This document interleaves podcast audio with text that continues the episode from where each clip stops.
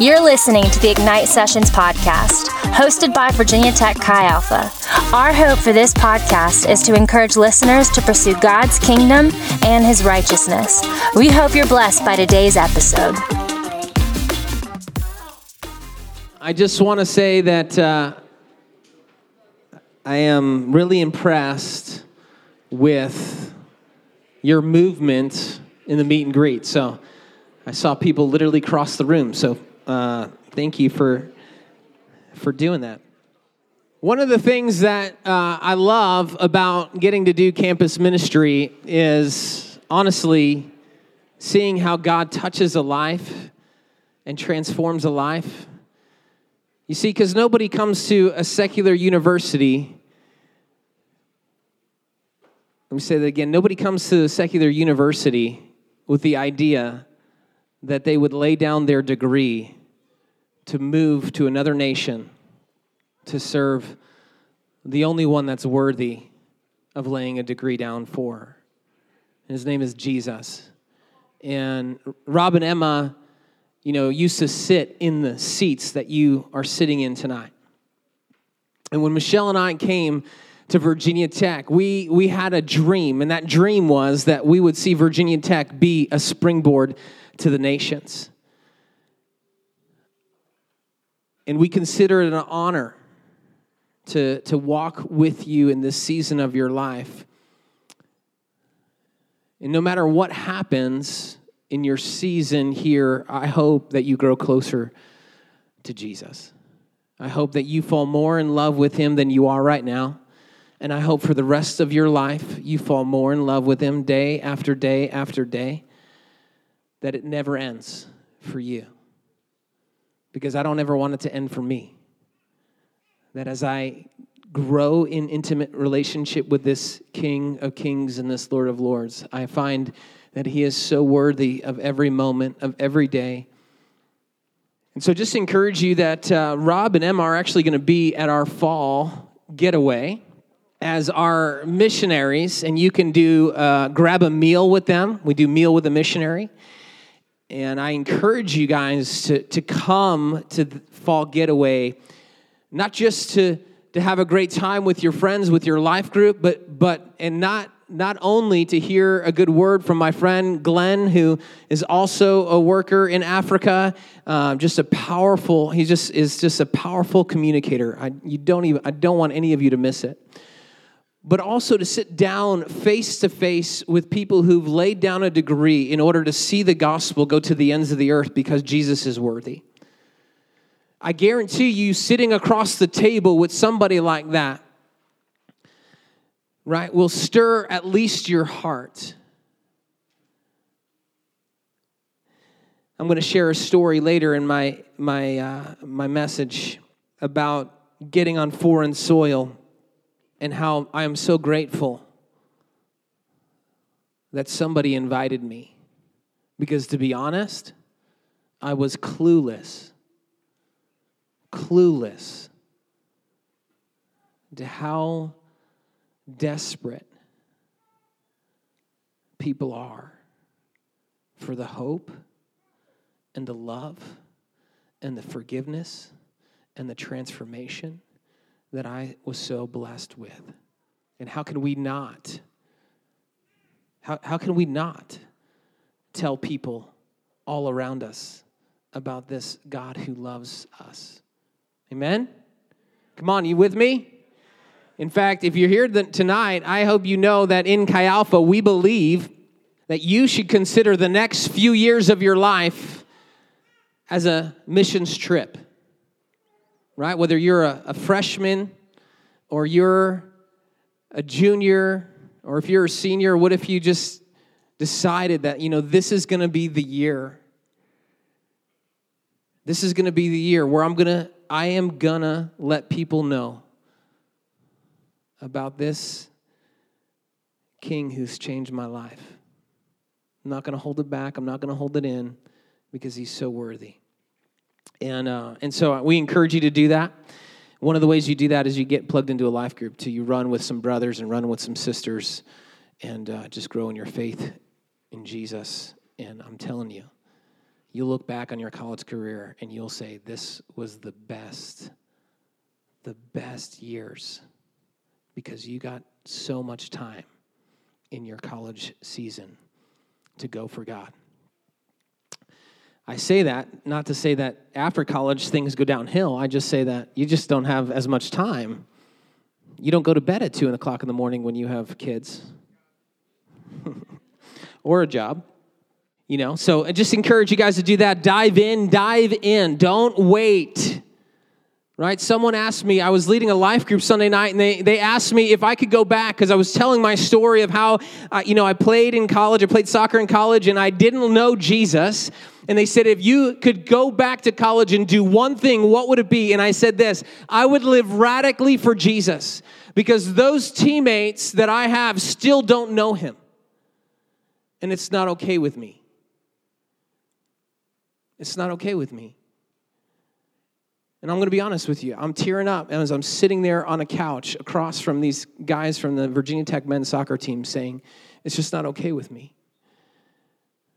That these guys do not know what I know. And it shouldn't be okay with any of us. Because Jesus is the way, the truth, and the life. And nobody comes to the Father except through him. This is what we believe as followers of Jesus. So I encourage you guys to dive in. One of the things that's happening in my life this week is that my wife and my two girls uh, are at the beach.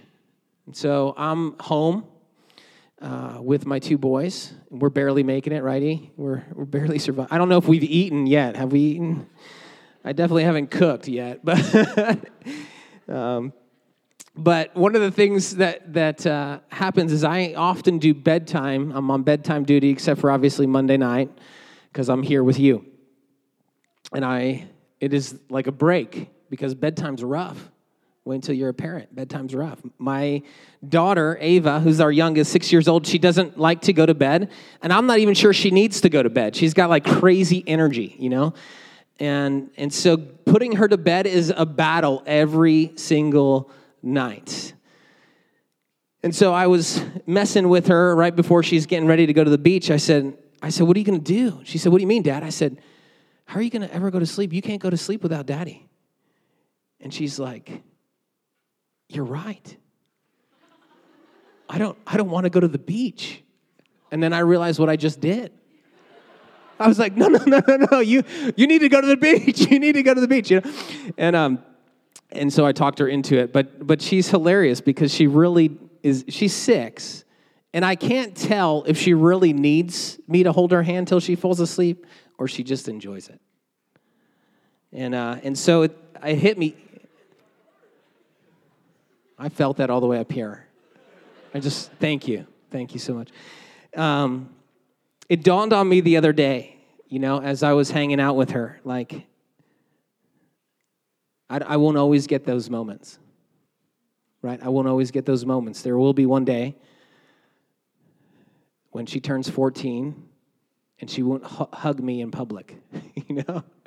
I hope not, but I have a 14 year old already, so I know, uh, I know that that can come. So, anyway, that's my family story. Hey, I'm excited to dive in with you for the next couple of weeks on a series called Fear God or fear of God. And this idea of the fear of God is actually an interesting concept. It, it, at first glance, you're like, fear God. I thought this is the God who loves me. I thought this is the God who died for me, and He is. But what's so interesting is that this idea of the fear of God is actually an invitation to intimacy. And unless we really wrap our mind around the fear of God, we can miss out on a deeper, intimate relationship with God. And I don't want you to miss out on that. I don't want you to miss out on a deeper, intimate relationship with God. So, over the next few weeks, this is what we're going to look at from different passages of scripture diving into what does it mean actually because i think sometimes we also think of uh, well what, what does this actually look like? How do I live this out? And so, hopefully, as we dive in together over the next couple of weeks, we'll discover more of that together. Amen? You with me? So, it's an invitation to intimacy. An invitation is a written or verbal request inviting someone to go somewhere or do something, right? You're like, okay, thanks, Captain Obvious. But I, I, I wanted to share that with you because I think it's important as we dive into this. Actually, an invitation, when you receive an invitation, it's always an invitation to greater intimacy with those who have invited you. Always. You're like, well, what do you mean? I, well, if someone invites you to a birthday party, it's because they want your presence at their party. They want you to be with them to celebrate their life, and you grow closer in the process. If someone invites you to a wedding, right? It, it's actually got great significance because not only are they inviting you, they're also paying a whole lot of money for you to be there. But they care deeply about this major event in their life that you are present at that moment. But let's just be honest an invitation to, to to go to dinner is an invitation to intimacy. An invitation to grab coffee is an invitation to intimacy. An invitation to go to the gym, an invitation, right? Whatever you, what, however you want to spin it. An invitation is an opportunity to spend time with the one who's inviting you in order to get to know you more. Are you following me? And so, therefore, when we look at this, we've got to understand that God is inviting you, He's inviting me into a deeper place of intimacy. It's whether or not we choose to say yes to that or not. In fact, what's really interesting as a, as a campus missionary, as a campus pastor, one of the things that I, I get to do is I get to officiate weddings. And uh, I think I'm about seven, five to seven a summer. So, you know, I do a couple. But I noticed, you know what, that when uh, people invite me, and there's more than that that get married in Chi Alpha, so just go like this. Some of you are, are you awake? Are you awake? Anyway, anyway, all right, let's keep going, moving along. Um, one of the things that I've noticed is that, you know, I don't get invited to the mall. and there's sometimes I get invited to some that I can't attend because there's other things in life. But I tell you, both times it kind of it kind of it, it it it hits me in a different way, or it kind of hurts, if you will. But what I've noticed is, is that even the ones that I've been invited to that I can't attend because I have some other, I mean, many times it's because I'm officiating another wedding or I'm somewhere else in the world, whatever it is, I can't be there. And I notice how if I'm not there, moving forward, even though they're alumni, moving into another phase of life, our, in, our relationship doesn't always look the same way as it did before they got married. And I'm, this is not a knock on them, and maybe more my fault than their fault, but the point is this that, that I miss out on something very significant to them as an invitation to experience and watch and witness some, one of the most important decisions they've made in their life, making a covenant of marriage before the Lord.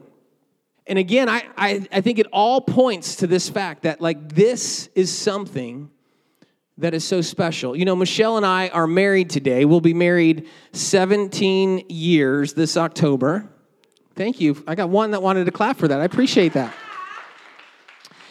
And uh, and it all started. You know how it started? Because I invited her out. I had to actually invite her out on this thing called a date. Okay? On this thing called a date. So, and she said yes.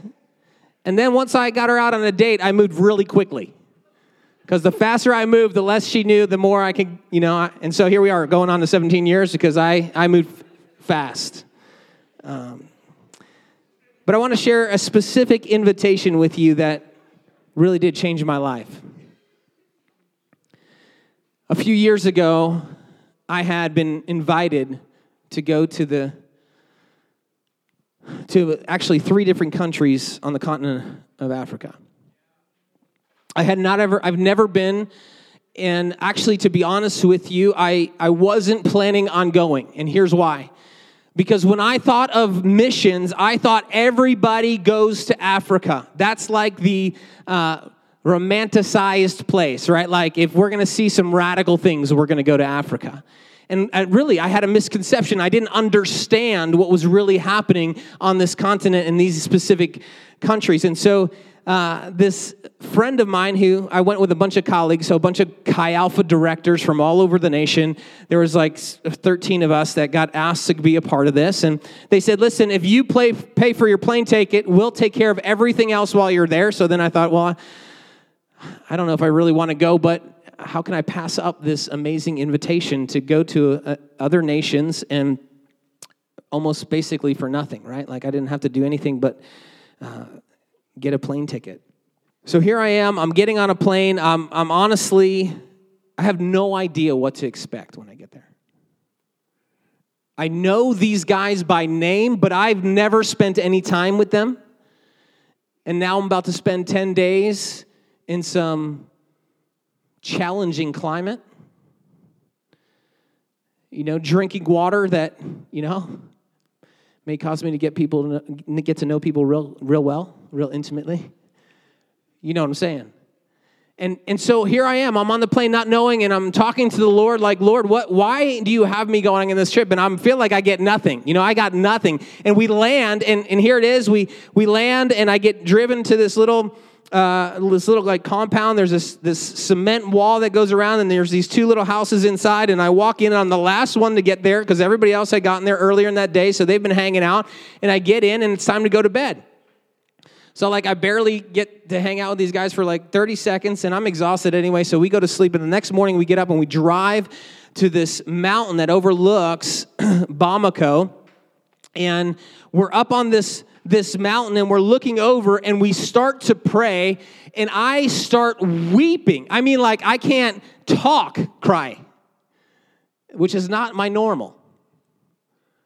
So here I am with these guys that all do what I do. They've never really met me before, other than we just know each other's names. And I'm, I'm sitting on this mountain. I've never even, I haven't really even met an African at this point and I'm sitting on this mountain and I'm looking over the city and I can't even see people and I just lose it. Like my dog just cried, died, you know, kind of a moment, you know, boom. And I, I cannot shake this thing. And they're, they're all looking at me.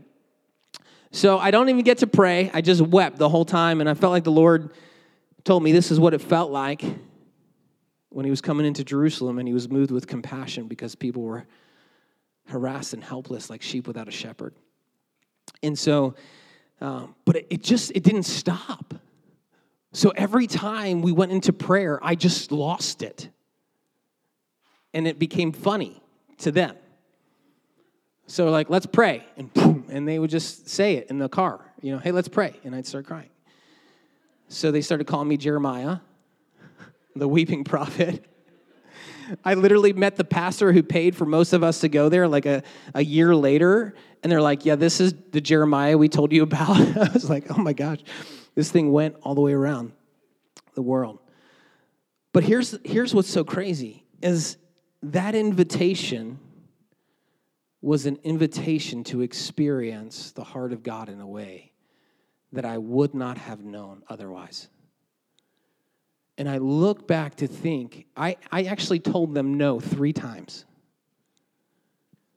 I told them no, I can't go. I can't afford to be gone that long. I can't I can't do this. I can't do that. I've got kids, they've got soccer. I'm not missing those things.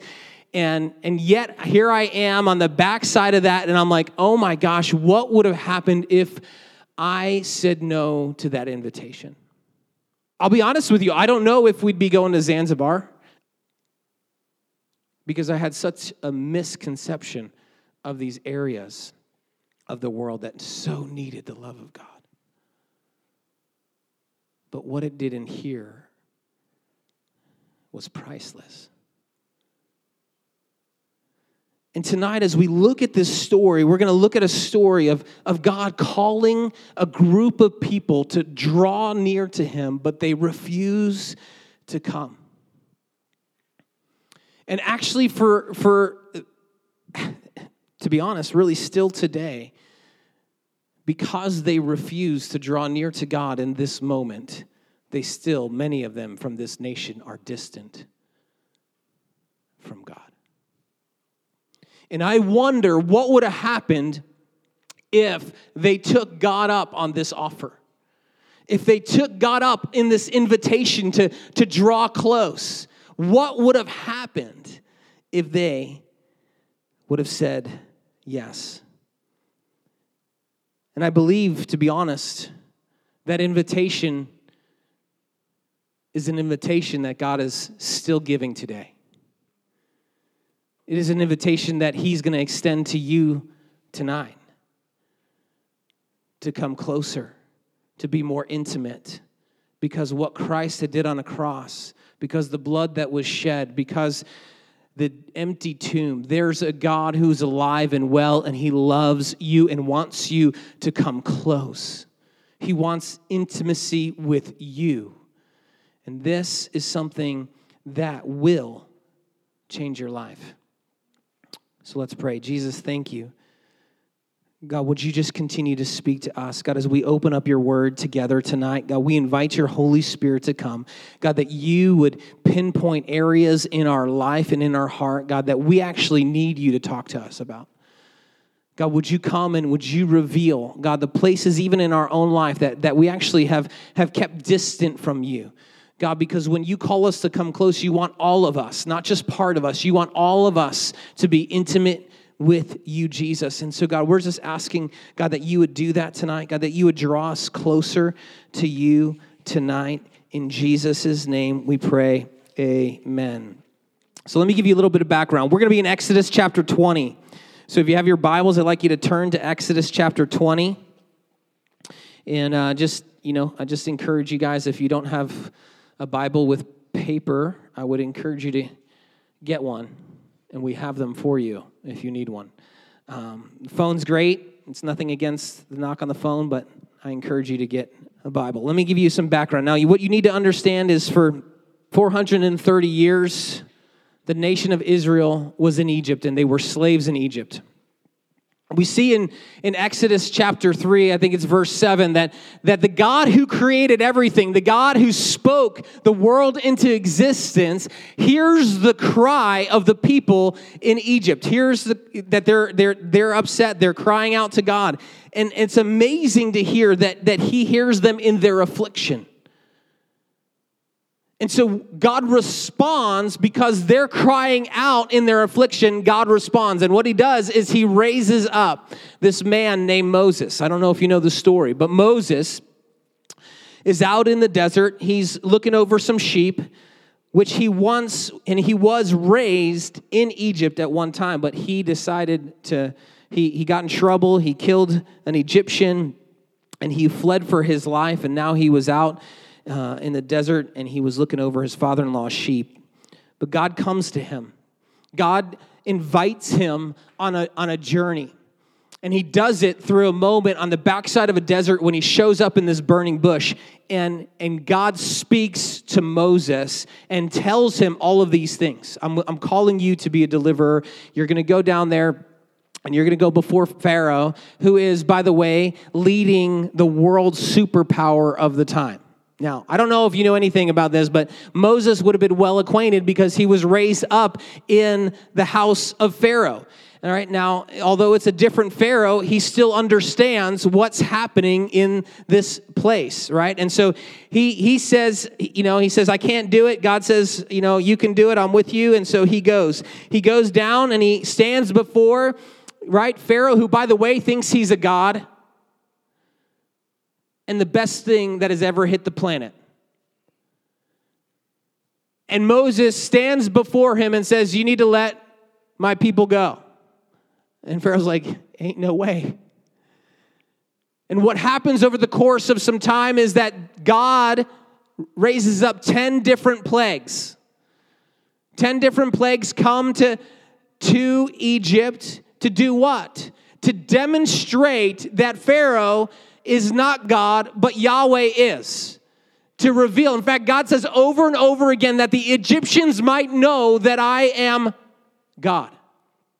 And he raises them up and all this kind of stuff. And so by the 10th plague, Pharaoh finally is done with it because it was the firstborn was, was killed in all of Egypt. And Pharaoh says, get them out of here. So they leave and they get, and Pharaoh also gives them gold and silver and they, they head out to the wilderness.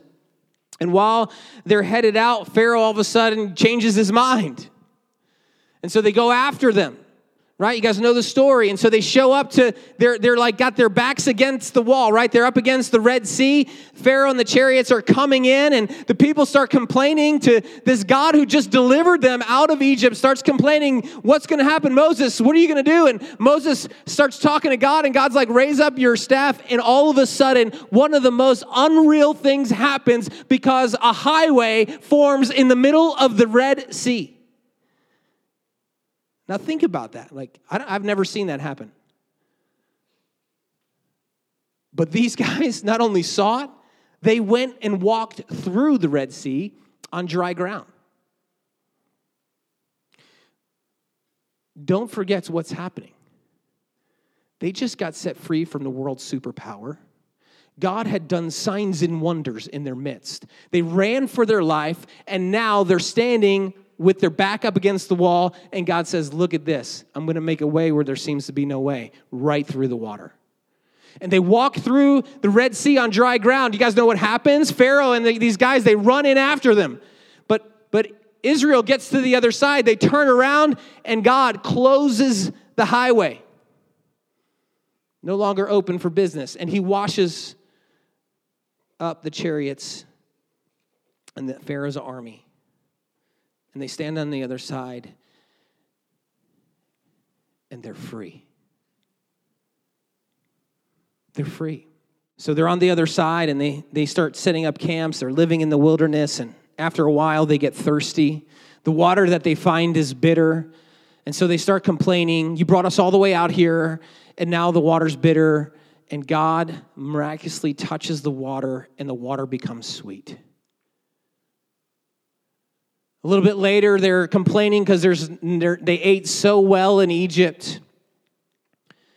And they're crying out, man, we, we had such good food in Egypt. And they're, they're, they're kind of upset that now they're here and they're starving. And, and what does God do? He decides to provide manna that shows up every morning miraculously. A little bit later in the story, they're upset again because there's no water. And God tells Moses to strike a rock, and water comes gushing out of a rock. I mean, this is unbelievable. Like, sometimes we read the Bible and we're just like, oh, cool. No, this isn't just cool. Like, this kind of stuff makes the absolute best movies ever because it's supernatural. And these were real people that experience real supernatural acts of God. And here they are. Here they are. God heard their cry and came to them, and he delivered them, and he provided for them miraculously. This is important to know because as we step into these, this next moment of scripture, he gives them these things called the Ten Commandments. You guys have probably heard of them, right? Or, or the law. And what happens is you've got to understand that when God gives the people of Israel a law, there's already a relationship that has been established among Him and the people. Why? Because He's the God that rescued them, He's the God that saved them, He's the God that provided for them, He's the God, the one true God. They had seen many fake gods up to this point in Egypt. But there's really only one true God.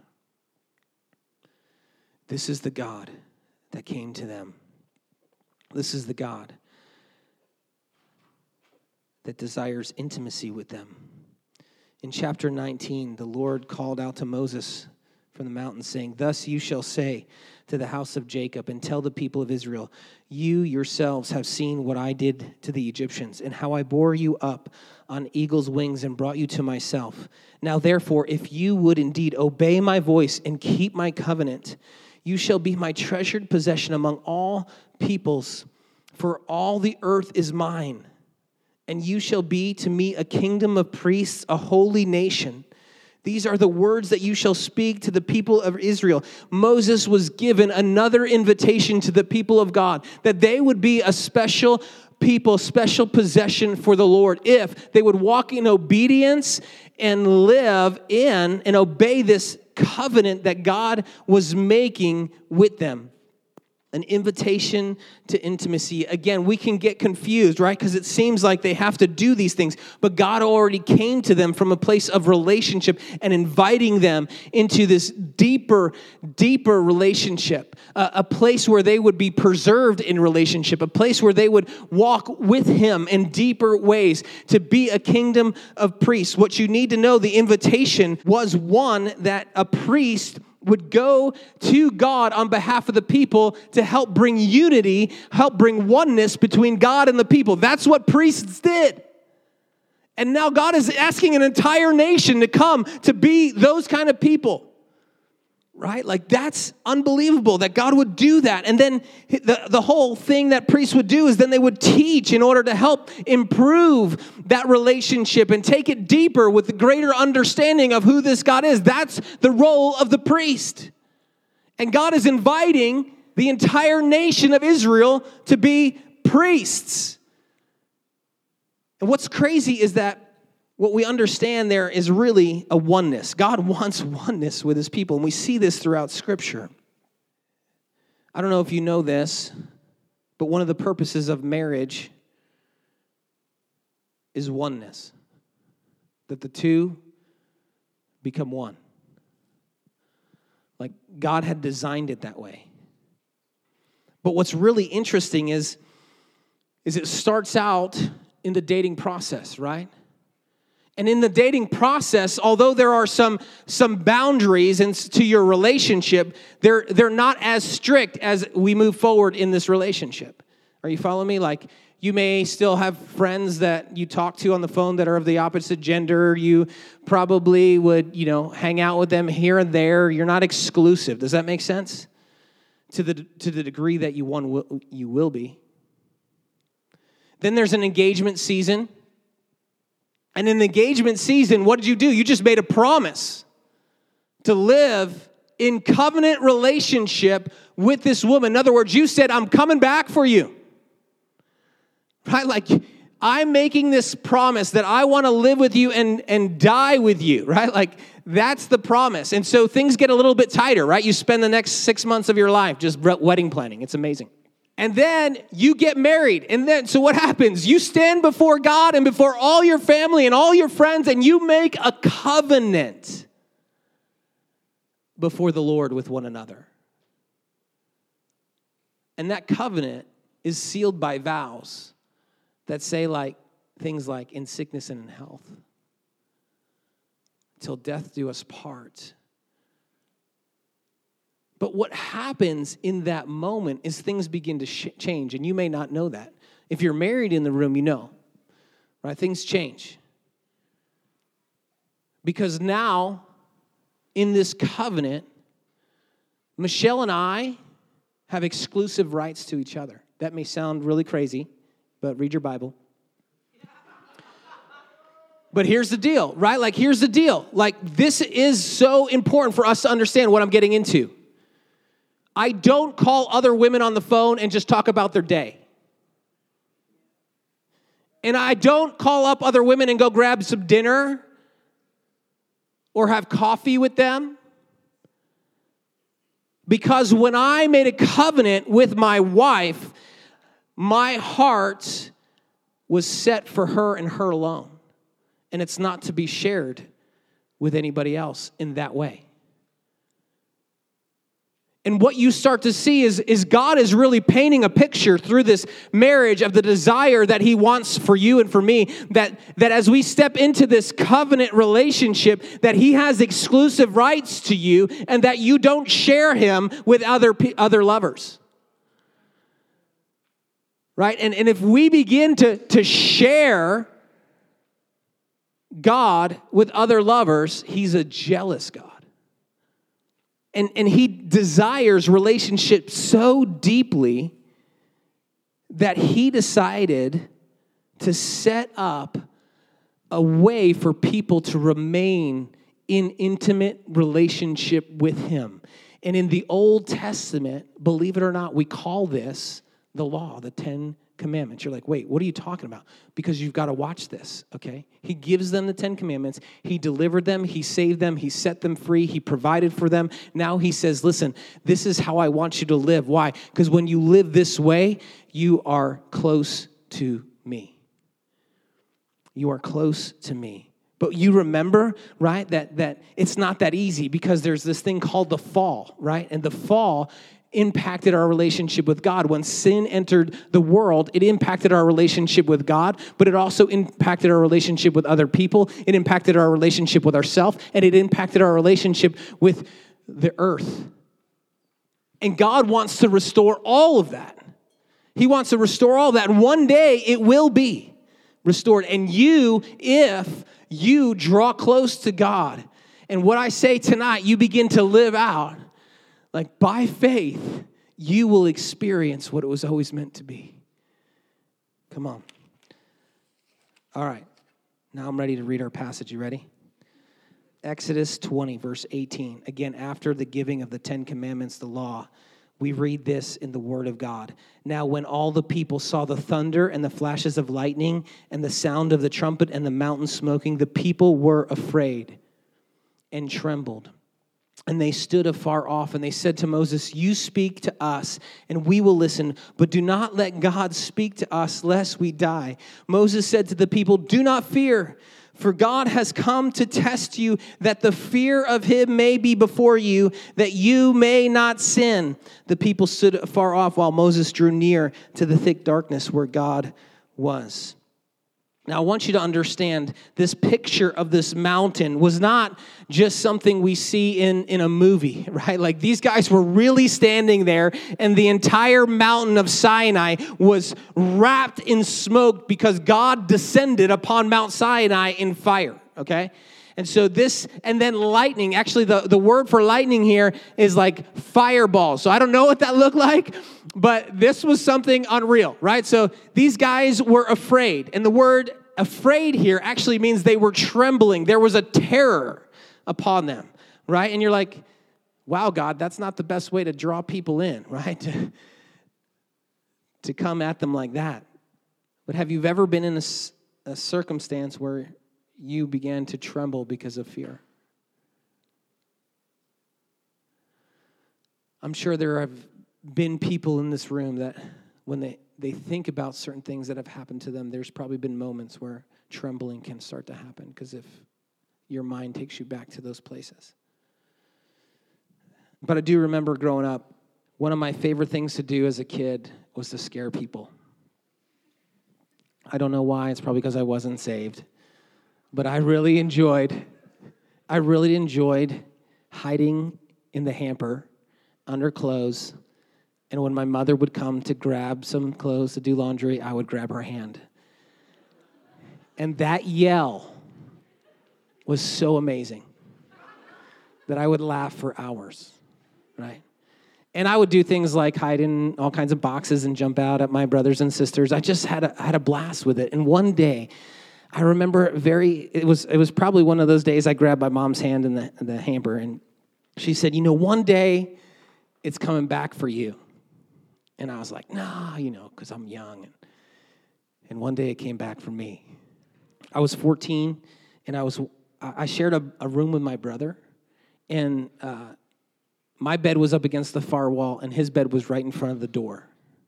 Okay, so we used to do this thing also. When my brother would go to the bathroom, I'd get up and I'd climb into his bed so that when he'd get back in bed, I'd grab him, you know, scare him to death.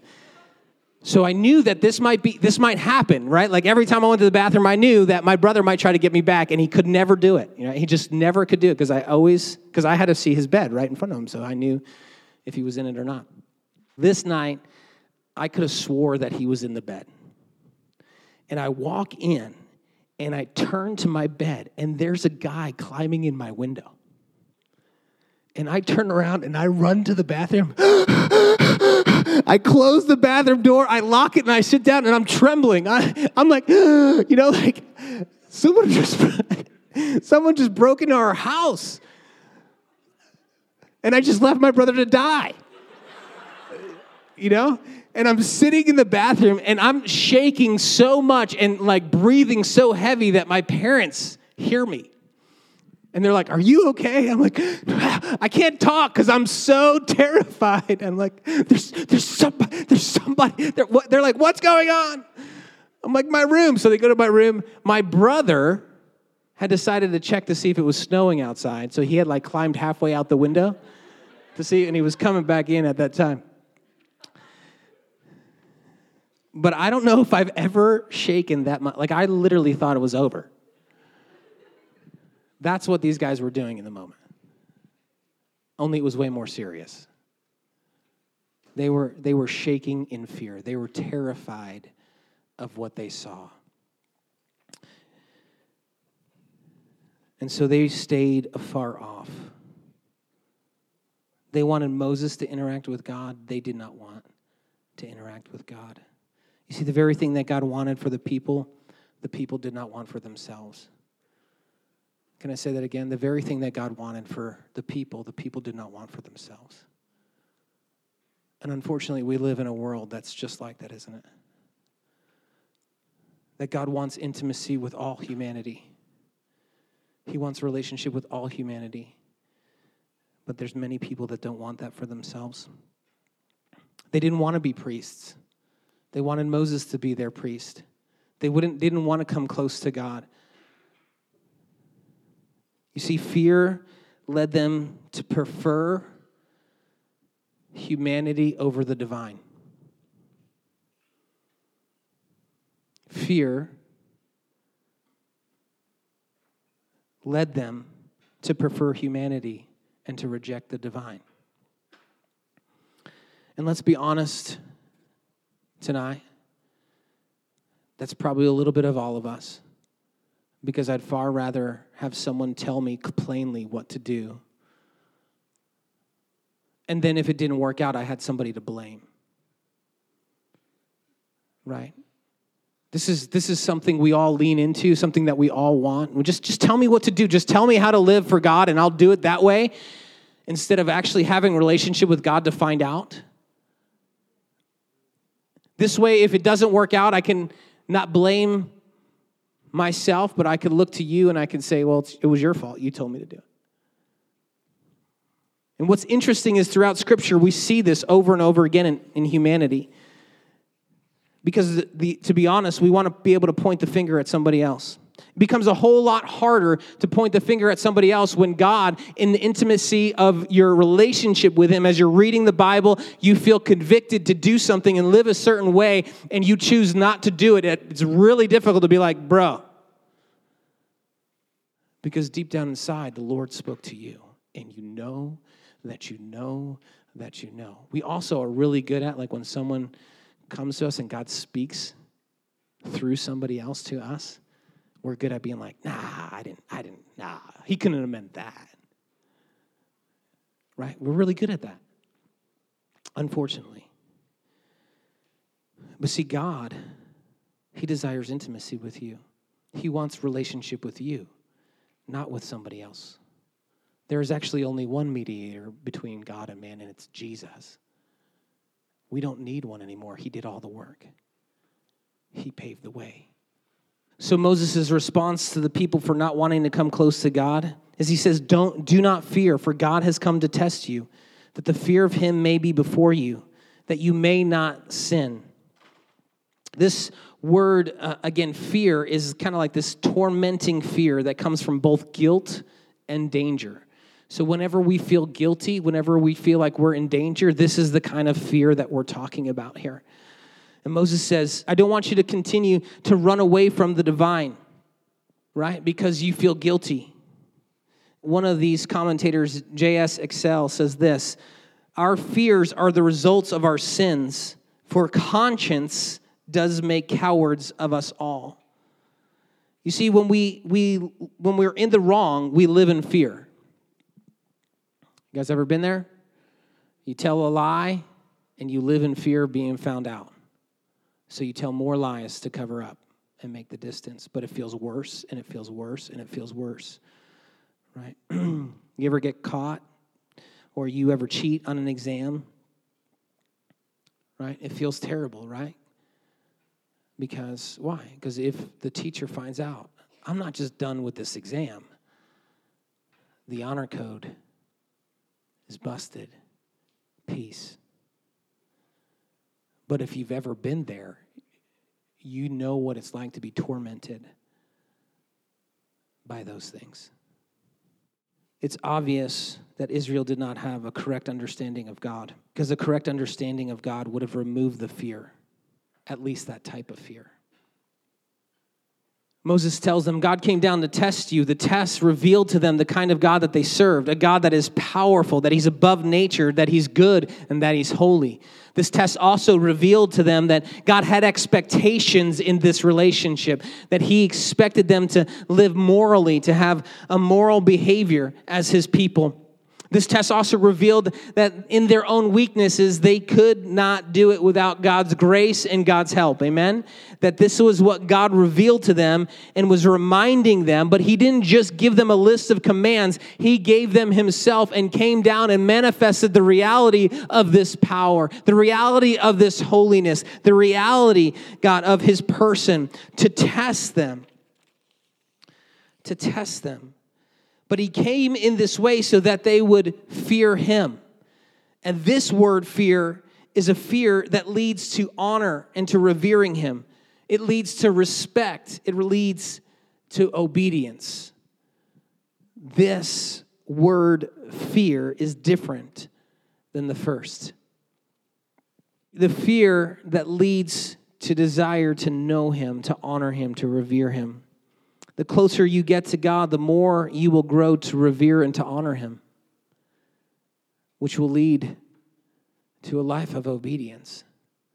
This is why God is calling them to come close, even though He's manifesting Himself with great power. He's calling them to come close because He wants them to know Him.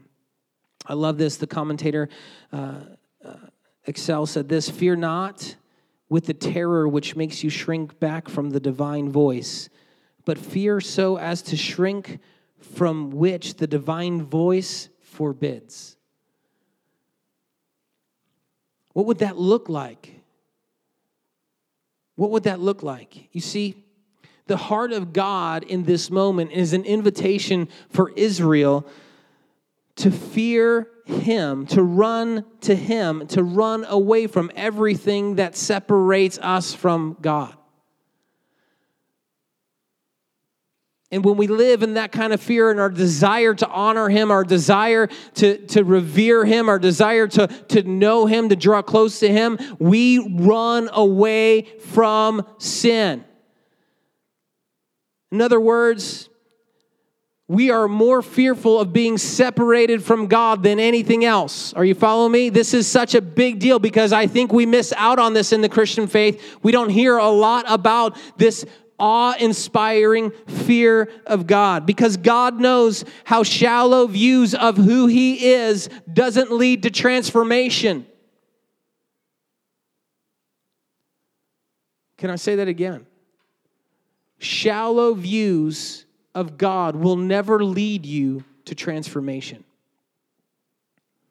In fact, what we see in, in the nation of Israel is that they stay at a distance.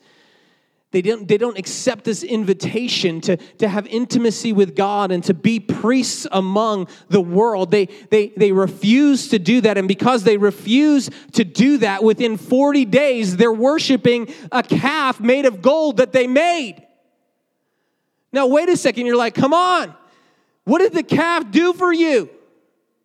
Because the God that you said no to was the one that set you free from slavery. The God that you said no to was the one that provided water when you were thirsty, provided bread when you were hungry. The God that you said no to was the one who called you into intimacy. And now you're sitting there worshiping a stupid golden calf that can't do anything for you. And like we read the Bible and we're like, those guys are idiots. The problem is, is we're a whole lot like them. Let's just be honest. That's the scary thing when you read the Bible.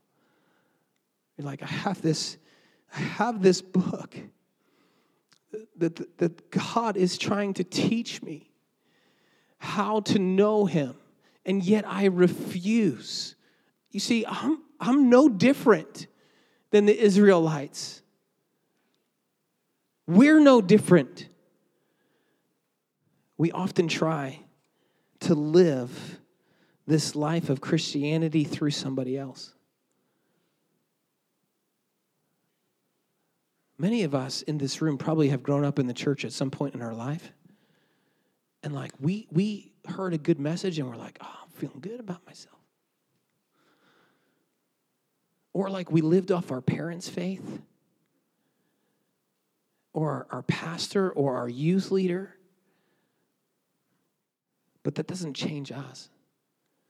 And so some of us grew up that way, and, and we actually were able in the midst and in their company to, to live a moral life. Like we actually did and made some good choices. Not, not that they were all good, but we weren't like going crazy. And then we got to a place where they're no longer around us, and then we started to go, well, crazy. I was one of those. Grew up in the church, I could tell you every story but I didn't know God. I didn't realize when I sat in the seat that you're sitting in that, that every Sunday when I grew up, there was an invitation to intimacy where the God who created all we see and know desires to know and walk with me intimately. I thought it was just for the guy who was behind the microphone. And so when I got to college, right, like I was a mess, guys. Because I thought in order to have friends and be a part of this soccer team that I needed to do what they did. Let's just be honest. We struggle with walking in obedience and intimacy with God. Israel would say things like, Let me do it. Like, just you speak to us and we'll listen. But we noticed that didn't work because you were made for so much more than that. You were made for so much more than that. But not only that, like, let's just be honest. God is calling us to deeper intimacy with Him so that we actually grow to, to despise what He despises. Like, God didn't just die on a cross and come to life three days later for you to sit in a pew and hear a message. No, He died on a cross and came to life to do life with you to show you what, what he has, to show you his heart, to, to, to, to go on an adventure with you. Like, actually, one of the things that I struggled with as, a, as a, a person that sat in your seat but didn't really know God was like, I thought if I said yes to God, like, man, it would be the most boring life ever. Because those, those Christians, like, they've got, they don't know how to have fun. Why? Because I had a misunderstanding of what fun is can't let the world tell you what fun is because it has a ruler. You know who he is? His name is Satan. And he's a deceiver. He's been lying from the beginning. This God that we serve and that we love desires to know you. I was fearful, the wrong kind of fear because of the places I've been and the things that I've done. I didn't think God would ever want me to come close. I was sexually immoral and I was drinking alcohol all the time. How could this God extend an invitation to someone who's as messed up as me? But we're all messed up. That's the problem. We all have issues. We all need Jesus. But, friends, let me just tell you something. This invitation didn't stop in the book of Exodus. This, this invitation continues to ring out to all of us, to all of the students at Virginia Tech, to all of the people in the United States to all the people that, that are breathing today on this planet. There's an invitation to intimacy with God. But let me tell you something that we have to grow in this reverence and honor of the King of Kings and the Lord of Lords. We have to grow in this place of fear, to fear God, to run away from sin and run to God. Are you following me? Like, this is what God longs for. He came to set you free of that which enslaved you, which is sin, so that you can be in intimate relationship with Him. And so you start there. Are you following me? You start there with accepting Jesus as your Lord and Savior. Now, remember, this is a little series on the fear of God. We're going to dive more into this next week, but I just thought it was important for us to start here tonight. That the fear of God is an invitation to intimacy, of having a holy reverence for God, that we would not sin against Him when we are in public or when we are in private that we would so value what God had done on the cross for you and for me that I would refuse because I fear being separated from the one true God who holds eternity in his hand for my life, that I would be separated for him for eternity. I don't want that for myself and I don't want that for my worst enemy. But God, would you teach us what it's like to live in a healthy, holy fear of you? But you start by saying yes to Jesus. And so if you're here today and, and you don't know Jesus Christ as your Lord and Savior, you see, what we read about here in Exodus and what God did to deliver the people out of slavery, right? To, to, to lead them out of bondage and into freedom, to provide for them, to walk with them, right? That's exactly what Christ has done. Moses was a type of Jesus. He was a deliverer. Jesus is our deliverer. And he came and he lived on this earth, and, and he, it was God who wrapped himself in flesh and came to earth as a baby, and he grew up and he never sinned. He was fully man and fully God, and he died so that you and I can be restored to this God. This same God that was on Mount Sinai and showed up in smoke and fire and thunder and lightning is the same God that wrapped himself in flesh and he hung on a tree for you and for me and for all of this campus. The intimacy that awaits you is an, is an intimacy that is extended through the cross of Christ. And he's saying, Come on, come and know me. John 17 says this. John 17, 3 says, This is eternal life, that they may know you, the one true God, and Jesus Christ, whom you sent. The word know means to personally and intimately interact with. Friends, let me ask you a question. I don't care how many times you've been in a church service, I don't care how many times right? Like you've raised your hand. The question I have for you, e- e- the definition of eternal life in the Bible is do you know God? Do you personally and intimately interact with God? Meaning, when you leave this room, when you wake up tomorrow, do you personally and intimately interact with God? Eternal life doesn't happen once we take our last breath. Actually, it's an invitation to begin living it now. And if you're not there, friends, I encourage you to say yes to Jesus. Accept what he's done on the cross for you, for your sin, that you can be restored into relationship with God. If you're here today and you don't know where you stand with God and you don't know if that's you, then I encourage you to raise your hand. Just slip up your hand. Is there anyone here today that say, That's me? I want to give my life to Jesus. I want to know where I stand with God. Just slip up your hand. Is there anyone here today that say, That's me? That's me. I know that I'm not right with God, and I want to surrender today. Anybody here?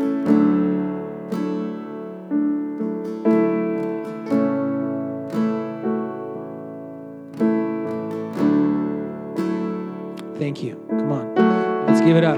Let's give it up. Thank you. Thank you. Thank you. Anybody else?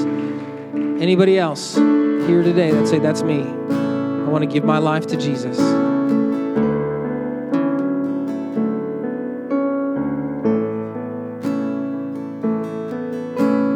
right. Let's everybody stand together. For the rest of us here, This is how we're going to respond. We're going to pray before we do this. We're going to pray for our new brother in the Lord. But before before we, we do that, I want to give one more call. You see, the, the thing is, is that there's many of us here in this room that really, we don't really fear God. Yet this is an invitation to intimacy with Him. What I say when I say we don't fear God, I, I think of I think it's Proverbs 18:3 that says the fear of the God the fear of God is the hatred of evil and evil is anything that stands in opposition of God. If you're there tonight if you're not there tonight, if you're not like man, man, I actually been okay with these sin patterns in my life. I'm actually okay with the pride. I'm actually okay with the selfishness. I'm actually okay with my sexual immorality. I'm actually okay. Like that's not okay with God. He came and he died for it. And he's saying, "Friends, come on, you don't have to leave here the same way you walked in." And I have been believing that through this series, God wants to fill us with a holy reverence for Him. That we would not be okay with the sin in our life. And so, if that's you tonight, that after I'm done praying, I would I encourage you to find a place at this altar and say, God, I need, I need a revelation. I need, a, I need a healthy fear of you, God because it's not where it needs to be.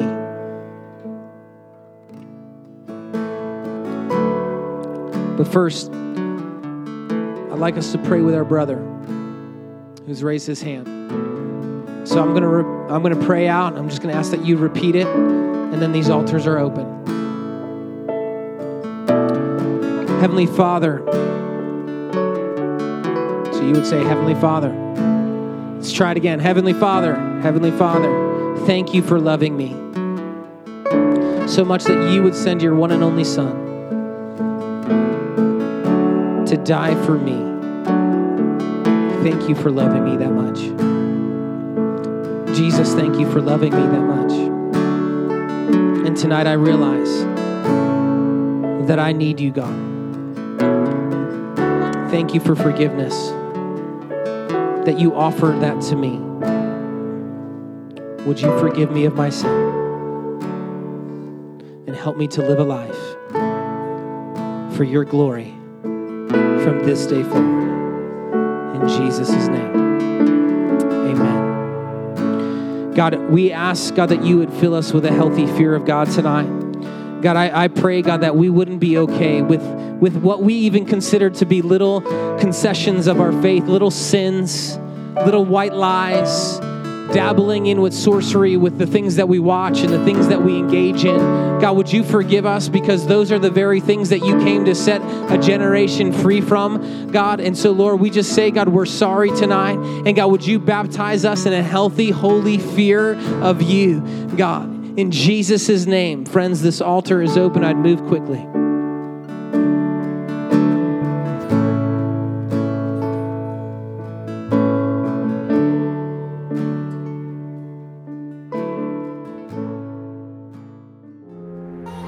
Thank you for tuning in to the Ignite Sessions podcast. To learn more about Virginia Tech Chi Alpha, please follow us on Instagram and Facebook. If you enjoyed this episode, be sure to share it using the hashtag the Ignite Sessions. We'll see you next time.